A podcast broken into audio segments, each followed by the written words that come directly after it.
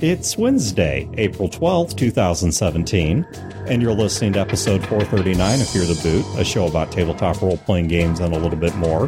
Running time for this episode is 54 minutes.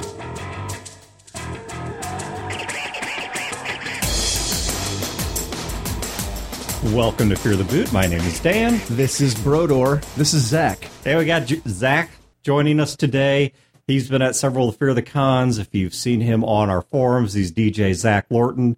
Uh, he actually lives here in the area, like all good podcasters do.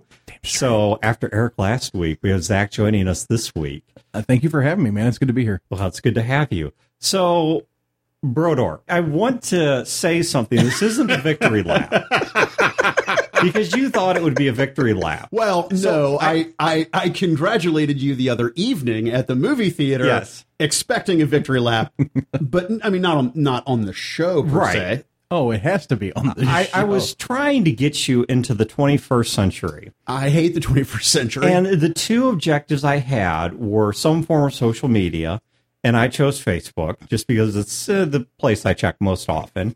And I also wanted you to get a cell phone. Now, I was still formulating a plan to get you to get a cell phone. But fortunately, as my plan on Facebook unfolded, you did eventually cry uncle and take the account over.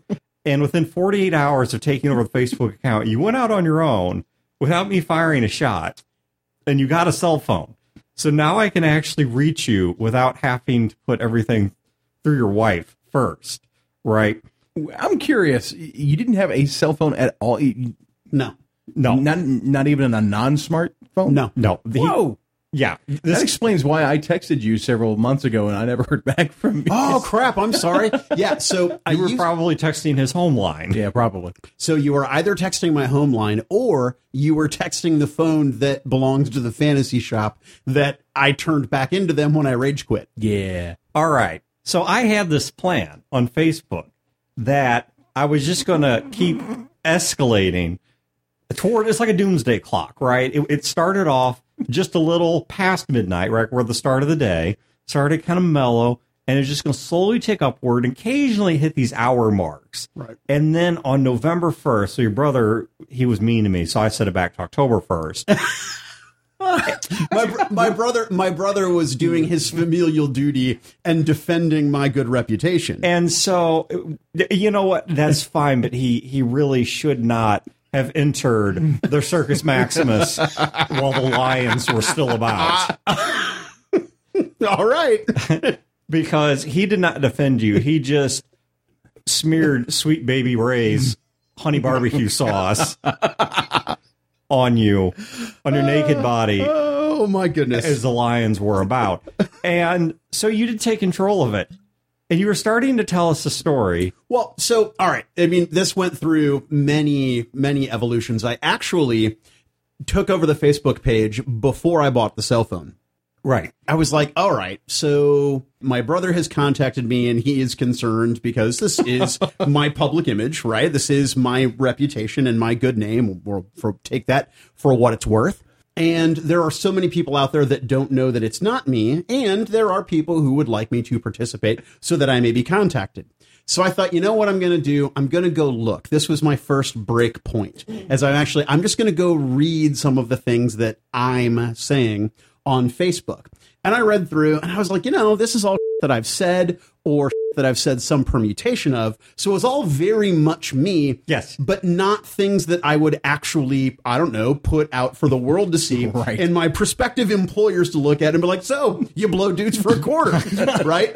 So Uh, see, that's what I did. Is I tried very. I wanted to be authentic. no, you were you were a better me than me, and that's what I've told people. Is like now that I'm running this show, it's going to be boring as hell. This was not meant to be fictitious. This was going to be 100% pure, unfiltered Brodeur. A lot of the posts were either things you had said Right. or things that just, you I know, mean- I've been role playing for what, about 30 years now? Things I could picture you saying, Right. even if they hadn't actually been said for- yet. Fortunately, you didn't go into my whole diatribe about how we should figure out a way to get off fossil fuels by running cars on abortions.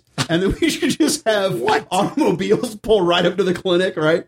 So any which way, yeah. So there you go. I'll ruin my own reputation. Thank you very much. The opinions expressed by Brodeur are not necessarily those of Yeah. So- So, the only reason you, you can't, I, I don't think I would have gone with that one. Is that strikes me more as a Bob Arns thing?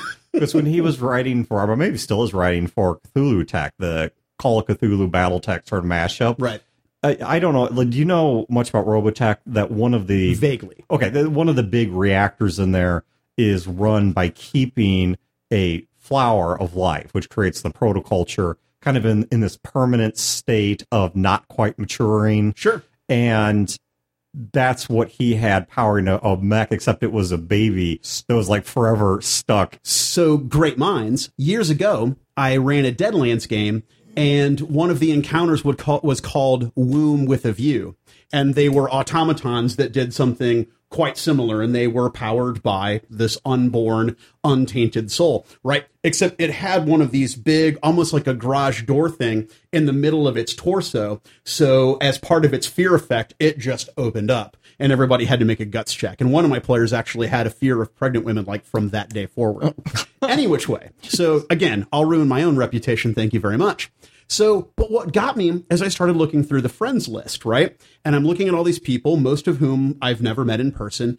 Some of them, I, I, I mean, maybe I would recognize them at, at a con or whatever, but I'm looking at, you know, friends and family, people that I actually know who are reading these words coming from me that I would, even though I say these things, I would not say these things to them. so I'm like, okay, this, this has probably gone too far. But then after I've taken over the account and I'm reading the Fear the Boot page and, you know, Dan doing his minor victory lap there, I can just see him being showered with laurel wreaths from the crowd. But I read that the ultimate doomsday plan was that you were going to contact my fucking mother.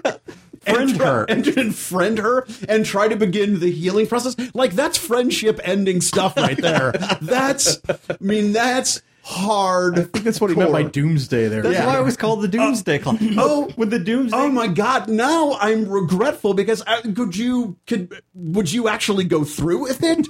would our friendship survive? I mean, that's out of control. You are devious. That is wicked, wicked evil. So, but I mean, I mean, when I give up, I give up hard. I mean, I'm I'm a world class quitter, right? Sure. So, I figure I was like, in for a penny, in for a pound. I guess I'm buying a phone. I'm a world class quitter. Would be your status tomorrow if you hadn't taken it back over. That's I my imagine- suicide note, right? That's my, my suicide note. I have I, I run through these scenarios where I write different suicide notes, and my two favorites are one, I've always been a quitter because that just gets you right. And that one break many many hearts, many many tears. But my other one is I kill myself in the shower and I say sorry about the mess. See, I imagine, I imagine you getting your phone and then standing outside of Dan's house, playing a song, playing in your eyes, and holding Yeah. it up like John Cusack Right. and say anything like, "This is it." Yeah, it it was it was horrible. So immediately my wife is like, "Well, there are a number of people that you need to text." I forgot about your wife in this situation. they need they need to know. Oh man, nobody. I mean, and I know my brother's probably listening to this episode. They could do a competition on who hates my mother more, oh, right? I mean, my my wife would hold her own in that battle. So, I my wife's like, okay, well, you're going to have to text this person and this person and this person, and so here's how analog I am. I have a piece of two pieces of graph paper stapled together and I have people's names written out and their phone numbers and or email addresses. And so I'm going through that. I'm like, okay, I got to text my brother. I got to text my sister. I got to text Dan. I got to da da da da da da da da da da da da. And now I'm connected. And now they know everything about me and what I'm doing and what I like and what I don't like and how to find me. I don't like it.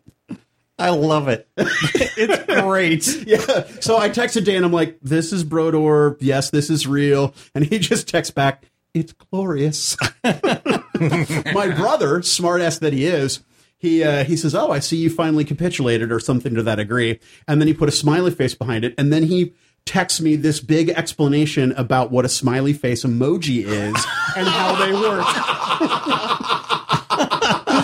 So so I so I text him back. I'm like I'm like yes yes complete and utter. referring to my capitulation. And then I said, nice explanation. How do I denote sarcasm? So he texted me back slash S, and I was like, you're a fucking prick. but I love him. It's an amazing world you've entered into. Mike. Yeah, I hate it. I hate it so much. Because here's the thing about here's the thing about it, and I didn't mean to get this deep into the weeds, mm-hmm. but it's so stressful, right? I'm dyslexic. I don't know. I, I, it didn't stress me. I read slowly.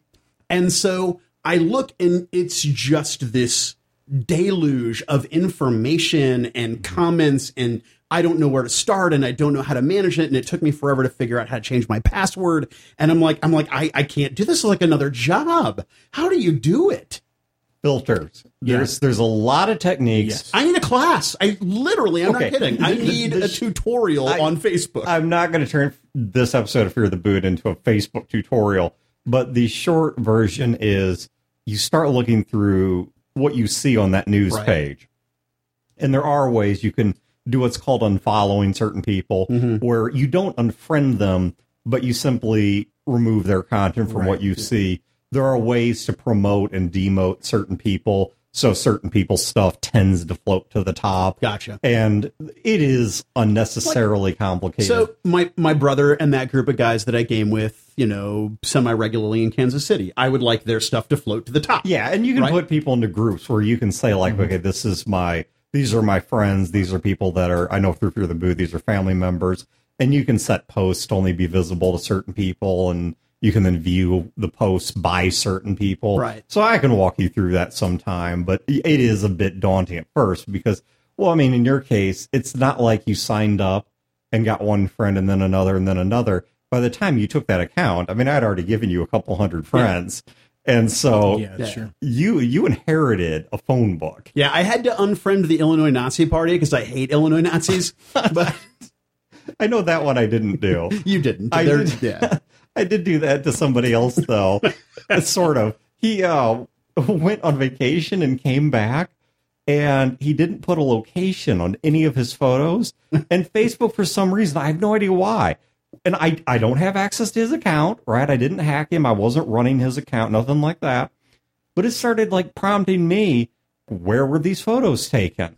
So I started putting in like abortion clinics and LGBT therapy places and just I mean just anything. No matter how random Whatever came to mind. whatever sure. you just any random thing that came to mind. Anything that could connect back to Brodeur. Yeah. No, this, was, this I didn't even know Brodeur when this happened. This was years ago. But it just kept asking me where stuff was, and so I just tried to think of just the strangest stuff I could. And I put him like an Alcoholics Anonymous, and I, but it was funny because the pictures didn't line Those up with meetings are so all. depressing. I mean, it's it's hard. No, I wouldn't think. How would you know you're not a quitter? but I'm a world class quitter. but it, it was funny because these pictures had nothing to do, obviously, with the places I was putting them at. It's like him next to a stuffed buffalo or something, and you know that's like the Klan. Uh, so there you go. I'm on Facebook. It's actually me now. Now I have to go back through and decide you know, the actual, the hard decisions of which posts do I leave up and which posts do I actually uh, delete. Because the thing is, you can't control what other people say, but then you're going to be guilted by association. Sure. Well, what I want you to, I first of all, I did lock down your posts so that only friends can see them. okay. Now, of course, I accepted any friend requests I was sent, but nonetheless, it's not a publicly visible page. Right. But the other thing that I want to be sure you understand was my plan was not just to contact your mother, it was attempt to mend that relationship No, I get it. to deal honestly and plainly uh, with the issues that had occurred there. Wow. That's not right. Well, enjoy your victory. I don't know that you joining Facebook could have gone any other way. you know, from what I've gleaned about you from listening to the podcast and the, and the times that you and I have interacted Right. with each other, uh, I'm actually really surprised that you weren't already on social media. And so when I found out that you weren't, and Dan was talking, I'm like, oh, he's getting on there. He's gonna be on there at some point.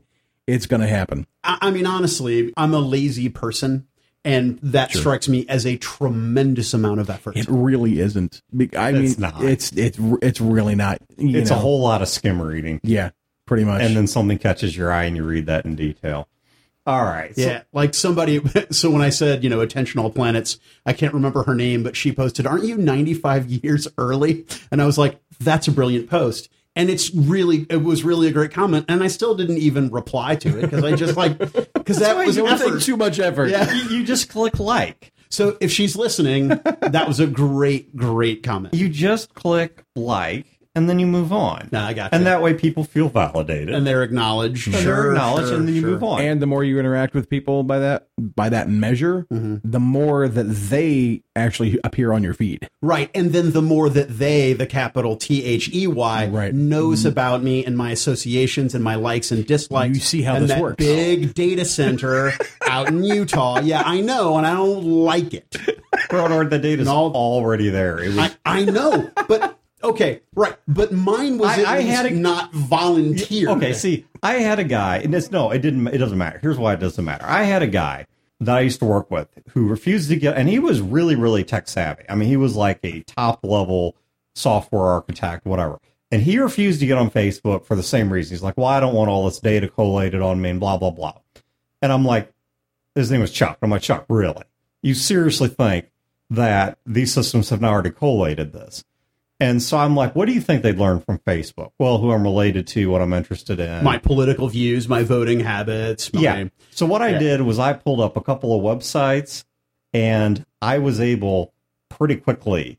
And I'm not talking this is no dark web stuff. I'm talking straight through Google. I was able to pull up a handful of websites and show him all that information on him. And I said, "Have you posted this anywhere?" He's like, "No." I said, "All you are doing by going on Facebook is you're taking ownership of the information. Mm-hmm. You are not adding to it. Right. You So, are like- simply taking ownership of So it. I should go to Facebook and post how many times I Google images Christina Hendricks. Like I should just put that information out there so the world there's, knows. there's probably I f- like a Christina Hendricks fan page. Just I- go ahead yeah. and like it. I mean, look, if they already know it anyway, you might as well own it. it it's a terrible, terrible, cynical sort of surrender, but it is such a sweet surrender. You, you're right. I'm going home and I'm putting my phone in the drill press. Just make sure you text me before you do. Okay? Yeah. I'll film it. Just you know, hit record, turn it over so the camera can see Yeah. the descending bit. Right. Make sure your eyes go really into the wide. Yeah, Yeah. so, all right. Like Lawrence of Arabia getting cornholed. Just that big snap. That would be your status tomorrow. My Brodeur is getting cornholed. So there, there you go. okay. So let's talk about an actual gaming topic. Do you believe they let me talk to children? Yeah, that's today's gaming topic, believe it or not. So, all right, Brodeur, completely unrelated, all this. Yesterday, or was it two days ago? I don't know. It was Friday. It was Friday. Okay, Yeah. so it was like quite a while ago. So, several days ago, we went to see Ghost in the Shell. oh no, that was Sunday. What I'm talking about? Okay, yeah. So it was just this past Sunday. Right, right. Okay, so my sense of time's better than I thought. Okay, so Sunday we go see Ghost in the Shell. I thought you were asking me when I talk to children. No, all right, and I and you start telling me the story about talking to children about gaming, and I want you to tell that story to our audience because of the fact that when you started talking about this, and I'm going to interrupt you more than even I usually do, probably because there is so much in this that both fascinates me and sparks my curiosity. So go to it. What did you do on Friday? So a friend of mine, Kathleen King Mercury, she is a teacher for gifted students in a local elementary school in a particularly affluent neighborhood. And she does not teach a traditional class. She has gifted seventh and eighth graders, and she teaches them game design, game theory. And so they do board games, card games, role playing games, pretty much anything not electronic. And she teaches them concept of, of games and critical thinking and structure, etc. And so I sit on the Geekway to the West board for the board game convention, Geekway to the West, with, you know, Kathleen and a number of other people. And she told me that she teaches this class and she's really into role playing games. And I told her, I said, you know, I love role playing games. I do a podcast about role playing games. And so she said, well, I would love to have you come in and talk to the kids. So I went in on the Friday, well, before the recording of this episode, and I sat down, talked to the kids about a variety of things, introduced myself and my bona fides, if you will, my gaming credentials. And we talked about why role playing games are fun, why role playing games are educational, um, what attracted me to the hobby. I asked the kids what attracted them to the hobby. And this was not a small classroom of people. I mean, there must have been 40 plus students crammed into this room with myself, Kathleen, and another member of the board by the name of Mark. After maybe 20 minutes or so of Q&A with the students, we broke up into groups and the kids ran games for other kids. So you'd have a group of, you know, five or six kids playing Dungeons and Dragons with one game master. You had kids playing a variety of other games. Okay. And- well, let's do the first pause right there. This entire setup blows my mind. Uh, now, something we've talked about on the show before, and this is some, or I don't know, I think we have. If nothing else, I know that Chad and I have talked about this ad nauseum in other formats. Is when I was growing up, uh, they put me in a gifted program called Stretch. And one of the things that I loved about Stretch was Not that kind of stretch, it was Brodeur. I have no idea. I don't even want to know. Was th- they taught a lot of things along the lines of critical thinking. Yeah. Mm-hmm. How to deduce, how to induce, you know, not what to think, but how to think. And there were many times they would put scenarios in front of us that it was all about the process, not about the answer. It was how do you arrive at information from insufficient information? How do you take the concepts from one idea and apply them to a completely unrelated idea? It, it was a type of thing that, to be honest, this is what I think primary education ought to be for everybody. My biggest resentment of the whole thing is this should not have been a gifted class. This should have been what they do for every child. as opposed to listen, read, regurgitate. yes, exactly. Yeah. Right there, you know, I, I think that's great. And I think role playing games are a great place to do that. But I cannot imagine thinking back to when I was in stretch in the 1980s during the height of the satanic panic, having a teacher oh, Jeez. do a class about non traditional board games, card games, and particularly tabletop role playing games. So the idea that you can not only have such a class at all, but have it in that size and without any kind of resistance, protest, or outrage, that alone right there completely blew my mind. I mean, every fuse in my mind had to be reset just after hearing that one truth. Dan, you also have to consider you and I. We went to the same school district Yes. in the St. Louis area, and the amount of money they spent per capita per student, we were 23rd out of 26 school districts. Yes. So I took a class my sophomore year called airbrush techniques. You know how many times I've held an airbrush since high school?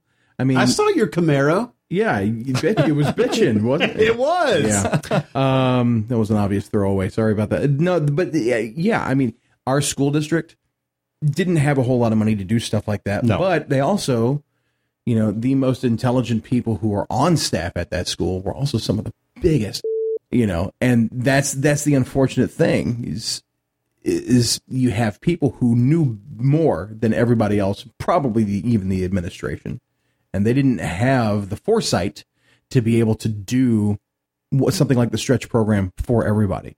It just, I mean, airbrush, seriously, it blows my mind that I was able to take that class when we were in high school. Sure. You know, it's so I'm, I'm really excited that I'm a little surprised that it's not happening at, that a class like this isn't happening at more schools and that it's happening in a very, you know, advanced school in a very advanced, you know, financially well to do neighborhood.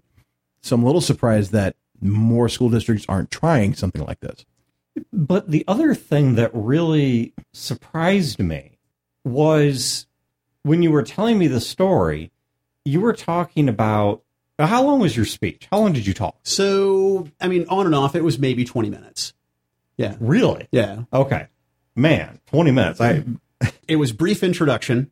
Um, there was a there was a very tense moment where you know Kathleen introduced me and says, and Mike does a podcast about role playing games, and I, I have that initial like, "Oh, that's not really my show. I kind of got you know kind of coattailed on, and then I hear from the audience, "What's it called?" And I was like, "It's called Talking Tabletop with Jim McClure," and and they're like, "No, really, what's it called?" I said, "Well, it's called Fear the Boot." I said, "But."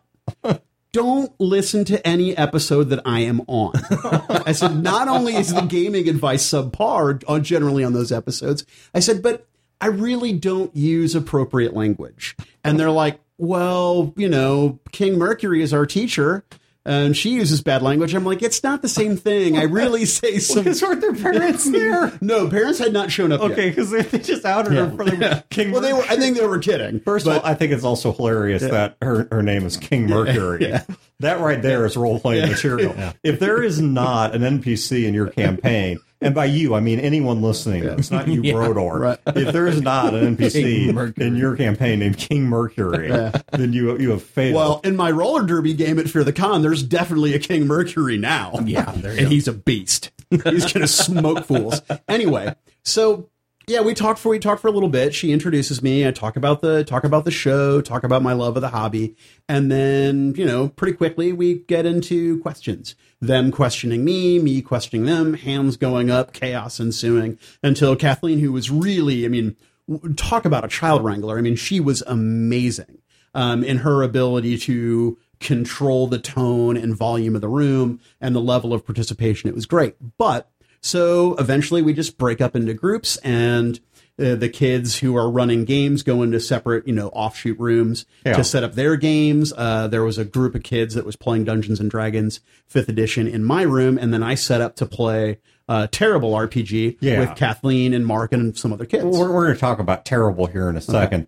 But so some of these kids that were running these games, and you told me something else that blew my mind, which is when the parents showed up, some of these kids Right. to teach tabletop role playing were running the games for groups of parents. Yeah, there was a group of maybe five parents and one kid running running a game, a Dungeons and Dragons scenario for this group Yeah. of parents. So not just his parents. Yeah, but, other kids' parents. But yeah, Susie and Billy and whoever else's parents as well.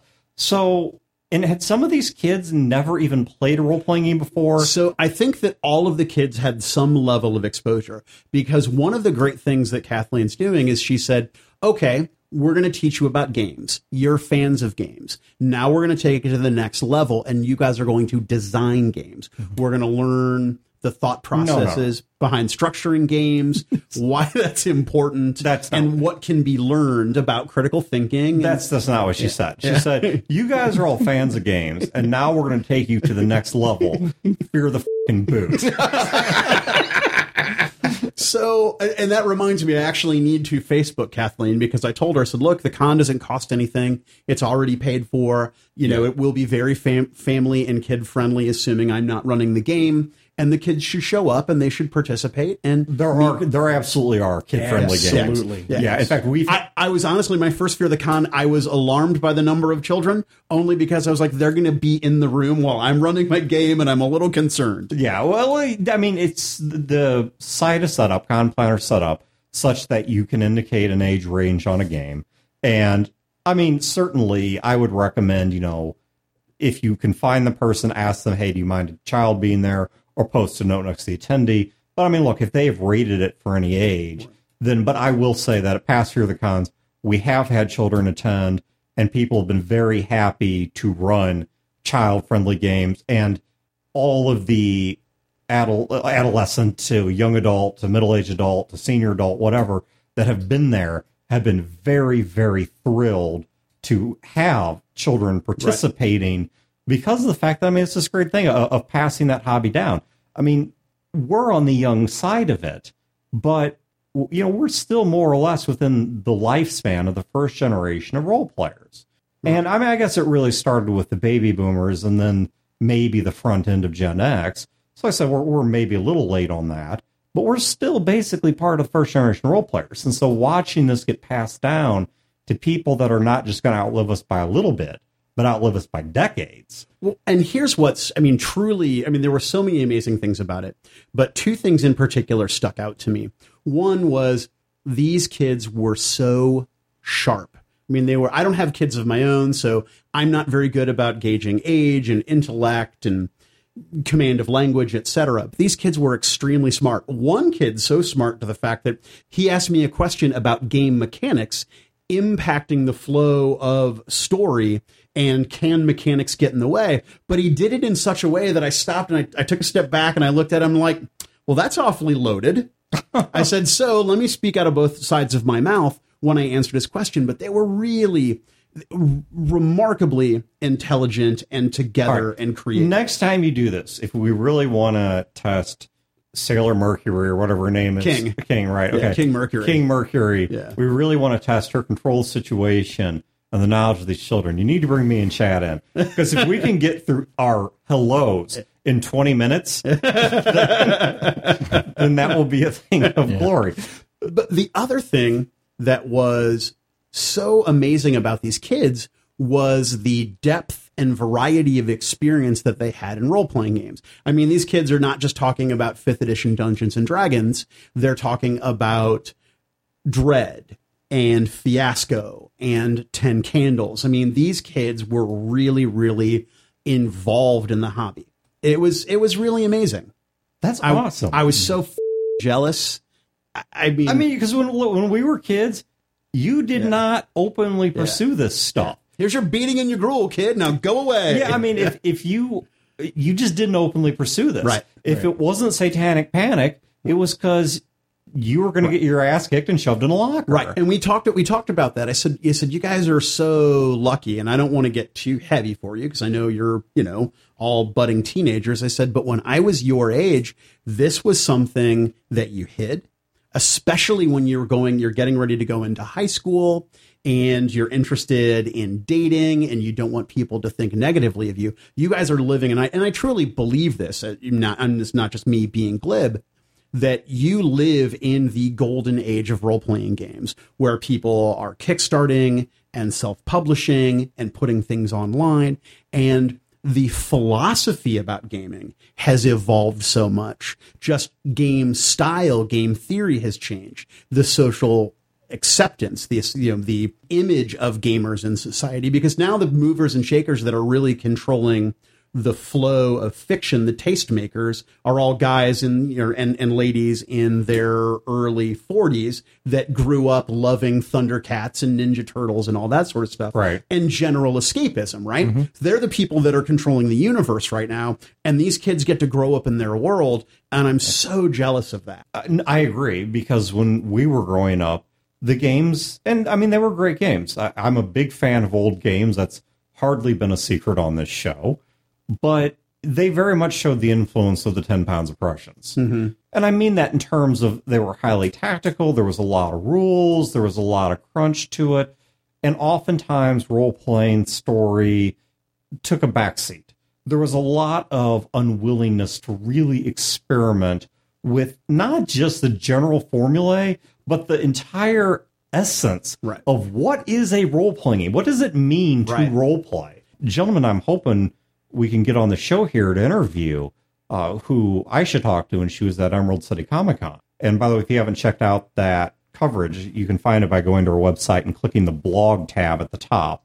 I, I had to rem- separate the blog from the podcast because people were bitching about Maxcom content flooding it. But the point being, she did some great coverage, and she talked to a guy whose entire thing is GMless games, mm-hmm. games that are run purely by a group of players. Now, is that what I want out of a game? No, not really. I like the more traditional style. But this is the type of thing that back in the 80s, I mean, this was not going to be on the even the back shelves where you got your D&D books somewhere back behind the porn. Right. And and what's interesting to me is that something that I don't think all of the kids, at least to differing degrees, but I don't think that collectively they really had a lot of they, they hadn't separated story from mechanics yet. one kid asked me a question about his game and how it was very combat oriented and had a lot of crunch mechanic to it. And he asked me about, you know, how that's going to essentially, I'm paraphrasing his question, but essentially how those mechanics are going to impact and affect his players and their ability to role play.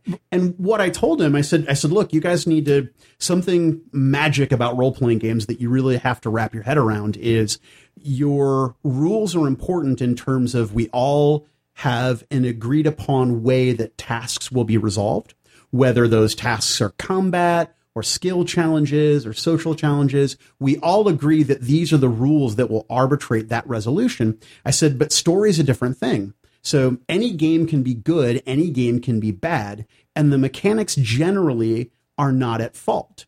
It's about the flow of the game, the participation of the players, player agency, etc. So, brother, there's something I want to do here. I'm, I'm going to put out here, and I want you to run this past Princess Pluto and see if she's down for it. Which is, I would love to do an episode of Fear the Boot. All right. And we'll keep it completely G rated. All right. All right. We'll I'll miss it, you guys. we'll, we'll- we'll keep it completely clean. Right. But could you ask her if her kids have questions about role playing games, like things like that? Sure. The relationship between rules and story or whatever. Write those questions down, send them to us. First names only. We're not looking to, you know, Uh, right. identify children, whatever. We're not, we're, I'm not, not looking to create some kind of legal issue or, or stalkers, bad people out there, right? But see if she'll get us a collection of questions that we will then dedicate through in an episode or a series of episodes just for them, G rated, all that kind of stuff that she can then take back and give to the kids in whatever format she prefers. And we will field their questions in a completely school appropriate, G rated manner because of the fact that, first of all, I think it's really important that if we want to see the hobby survive generationally, mm-hmm. that we need to support this. Secondly, as someone where I don't have kids either, but I do have nieces and nephews, and a lot of my friends have children that I would love to see come into the hobby. This is the kind of thing that I want to start practicing and honing of passing this on. But thirdly, because look, these are, are sharp kids, and kids in general, uh, they get to the heart of things, right? They see the world in, in a pretty poignant way. And I think in the process of answering the questions that these kids have, we're going to answer the exact same questions that a lot of adults are already asking anyway. If you want my honest guess, mm-hmm. it's the sort of thing though that, that a kid will ask an adult won't, Right. but the adult's wondering the exact same Yeah. thing or struggling mm-hmm. Yeah. with the exact same thing. Yeah, because I mean, it was to them because they were young and inexperienced. The concept of the two things being separate but both important. You know, they hadn't really wrapped their heads around that. That you could have a a game like Pathfinder that has a lot of crunch and mechanic to it, and still have a really great Well, involved narrative. And this also goes back to the great thing about it's the process of thinking, not the conclusion. Because can you imagine the brawl between Chad and John on that question? right. What does the critical role? Well, that's mean? why that's why Kathleen asked the rational, non-hastily responding, non-angry, judgmental person on Fear the Boot. I wasn't there. She asked you. I, I, you know, I have to give props to Kathleen because I, I've met her, and um, Yeah, I know. I feel so left out. I'm probably it- the only it- person here that hasn't. I know, right? it's only my first time on the show. Uh, I met her last year at Geekway to the West, and the reason I met her is because she was doing something called Fancy Gaming. Saturday night, starting at six o'clock, they were doing this thing where people could come in and play whatever games they wanted to, and they would just dress up. Now, you were there for the last part of it, and people dressed up in evening wear, in all sorts of finery. yeah, tuxedos. Tuck- I came in a tuxedo with tails because I don't own a suit, but I have a tuxedo being a DJ. One of the guys that I was playing with, who was also a DJ from Lake Geneva, Wisconsin, wearing a full kilt, wearing the, all the dress up and everything else like that. And it was just, and some people came in cosplay. But she organized the thing and she's like, this is a great opportunity for us to do something a little bit different. Doesn't surprise me at all that she's doing this with a particular class. I've been able to make inroads with the kids in my family my nephew is 13 years old and he's an awesome kid. His name's McCartney, and partially because of you, uh, Brodeur, I Have a restraining order. uh, yeah. I have been able to make some inroads with him. Back when you were working at the fantasy shop, you donated a stack of games to a silent auction that my church was having as, as, a, as a benefit. Uh, as soon as I saw what the games were, I looked at my wife. I said, We're going home with these. And she says, Are, are we going to go in debt to go home with these games? And I, and I said, no, we're, we're robbing this place. Right. I mean, yeah. it's a church. Can't bother God too much. you would, yeah, you would even ask me, "Hey, do you want role playing games?" I'm like, "Well, I, I don't know that many people know it, so let's do tabletop board games." And he, I showed up to pick up this box, and it's got Nexus Ops, it's got Rampage, it's got Speedy Recall, Dow, a, a bunch of games in there, and I'm like, "What's the total value?" Because I needed to know for the Sure. Auction, and they told me, and I was like, "Okay." What can I buy while I'm here? And that's where I bought Fiasco. Oh, nice. That was the day I bought Fiasco, and thus began the journey. But my nephew went with us to the. It was a trivia night in Silent Auction, and Right. he was there with us, and he saw the stack. He's like, "Are you buying those?" I said, "Damn straight, I'm buying these." and what what's happened though was that it, it has allowed me to be able to make a connection with him. Now he has speech apraxia. For those of you that don't know what that is, it's a speech delay disorder where the mind forms the things that you want to say, but the mechanics of actually getting the neurons to fire between what your brain comes up with and actually getting the mechanics of the speech to work doesn't work all that much. So people with speech apraxia a lot of times do not say very many things at all for long stretches of time and then bang, they'll just talk at length about whatever. Sometimes they're very like, it, like it's just queuing up in his mind. No, it's it, that they won't fire. That the neurons actually won't fire, and you have to train yourself to be able to. Okay, got it. So this allows for an elongated process of learning how to socialize. And that year, when we bought those games, we pulled out Rampage, and I started playing Rampage with him. He loved it, and he enjoyed it, and he picked it up like that.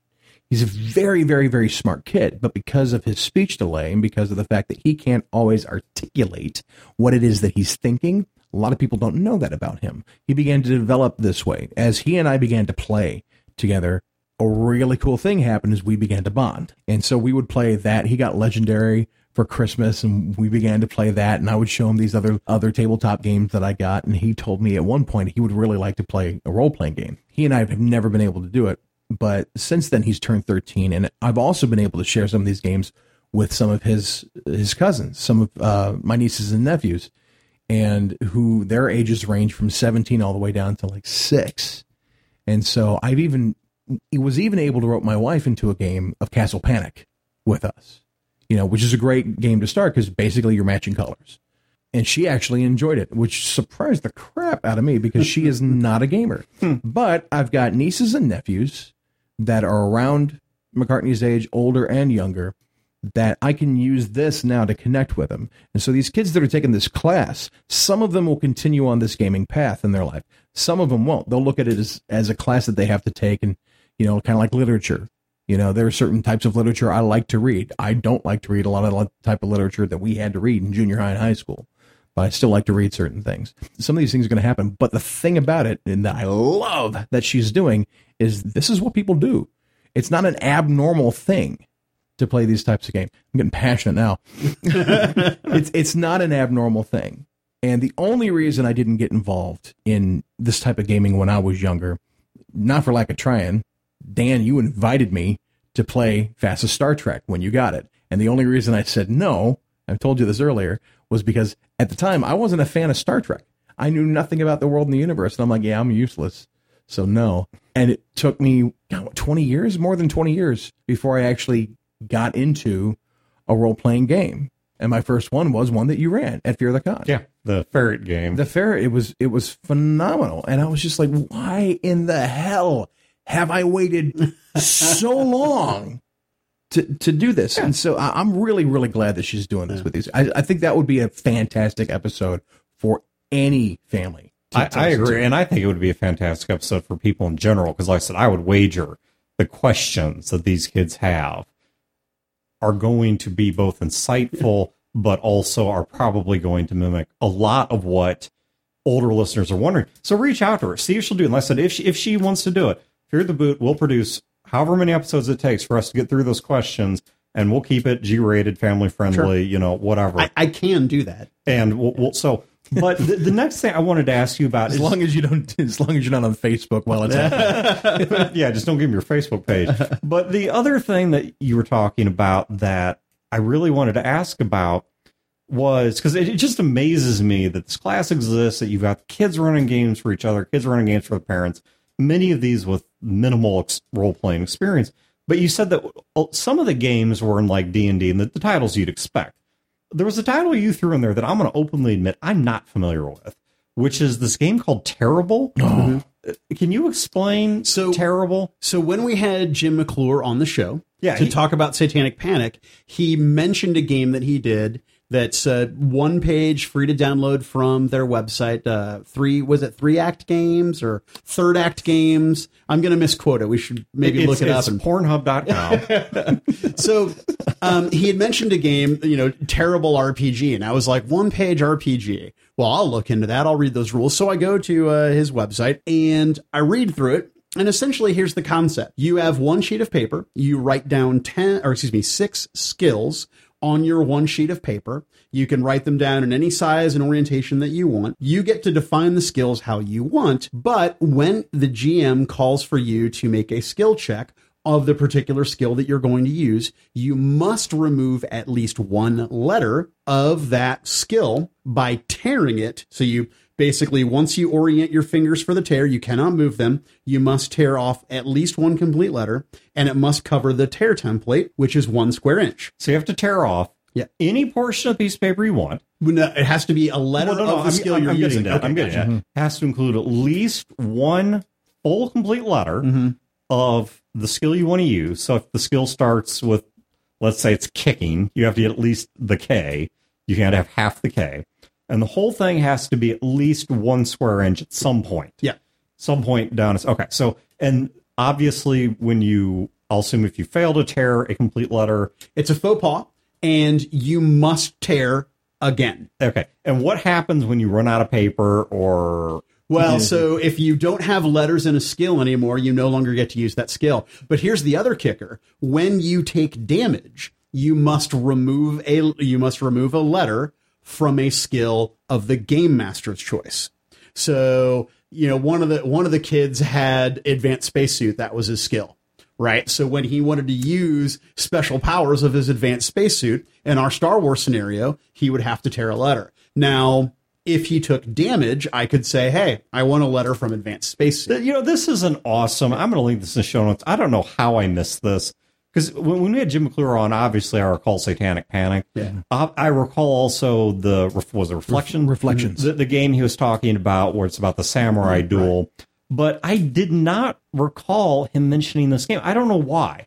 Because I actually listened to the episode twice, once in the recording and then once in the review prior to post. But somehow I missed that. So I'm going to link that in the show notes because this sounds like such a simple concept. Right. Like I think in some ways this is even more simple of an introductory mechanic than the Jenga tower pull mm-hmm. is. Here's a piece of paper.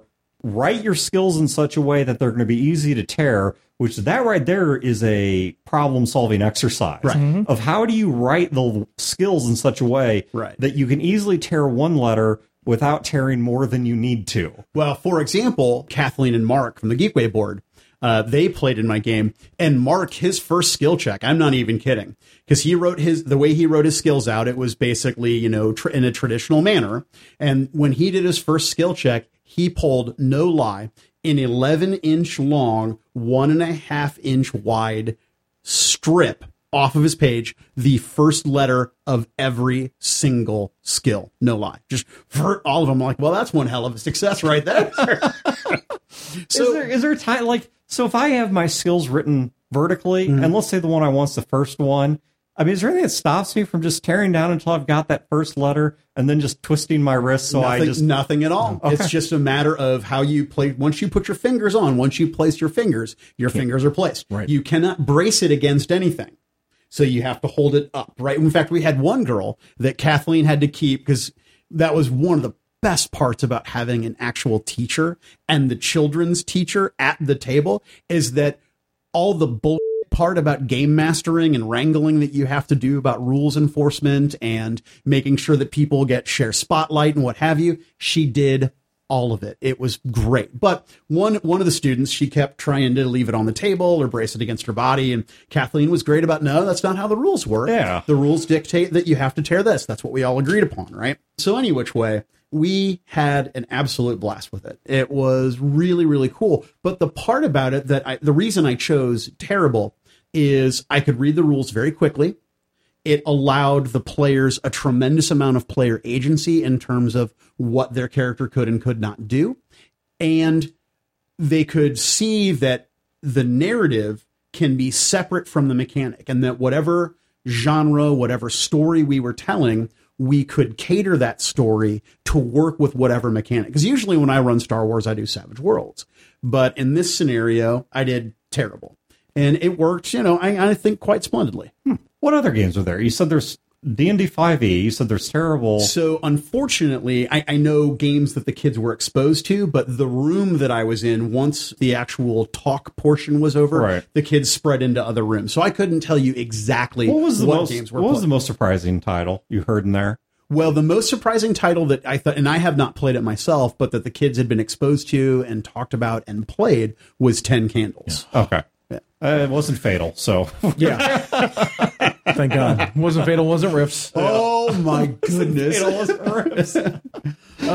Ten, ca- ten candles is one of those brilliant mechanics. Dan, are you familiar with it? No, I'm not It's actually. it's a it's not even a horror survival game. It is a game about what people do before they die, and the mechanic is so it's like Eternal Sonata or As I Lay Here Dying. or kind of yeah. You have 10 tea, 10 tea light candles that you you light, and then they're around a bowl like a fireproof bowl. Yeah. everybody's got skills. Uh, a virtue and a vice, things like that, that they have written down on cards, and they basically roll a pool of dice. Well, as you go on, the more ones you roll, the ones revert out of your pool as players and go to the game master or, or just set aside. So as as you keep going, it's harder and harder to roll successes. You can use one of these cards as your strength, your vice, your virtue, whatever, to help boost or reroll. And when you do that, you light it on fire. Oh meaning, gosh. meaning you still have that, but you cannot use it again to boost your roll, right? And as what happens is that when you fail a conflict roll, the scene ends, you blow out a candle. And in between each scene, everybody goes around. There's like a ritual. It's very cool. There's like a ritual to it where everybody basically establishes one truth about what's going on. So you can basically go from this scene stops and then maybe you jump forward in time a little bit. But the the general idea is that there is something dark that has come down upon the earth and they are coming for you. So a candle ritual about dark powers and ultimately people at the table die. I can imagine this having gone over wonderfully in the 80s. I this it's a tragic horror game in, in that nobody survives. Sure. you know. But I really wanted to run this at Fear the Con, but I can't because the only place that you could you ha- it has to be played in total darkness, Right. and the only light is coming from the actual candles. But I also don't know how the Durian would feel about us setting things Yeah, on right, fire. setting things on fire. That's the other Yeah, thing. not, not just the right. candles, but then the note cards and then the sprinkler system goes off and then we get ejected. No more con. So, well, I think that's where we're going to wrap this one up then. For you guys at home, I hope that you will take some information here, some of the ideas here, you know, and and don't be afraid to share the hobby with the people in your life and and the same way, I mean, if if there are no kids in your life, you're not a kid person, then I- there are people that I've seen brought into this hobby. You know, we did the episode on you, reluctant gamers a, a couple episodes back, and there are people in, in most of your lives, I would guess, that you want to bring into the hobby that maybe don't get what it's about, and they may not be up for something as complex in D and D, but something like Tearable or something like that. You know, a, a, giving the hobby such a simple and such a flavorful approach, I think is still something worth considering, even if it's not for children. So, beyond that, have a great week and great games, and we will catch you guys next time. This has been a production of Fear the Boot, copyright 2017.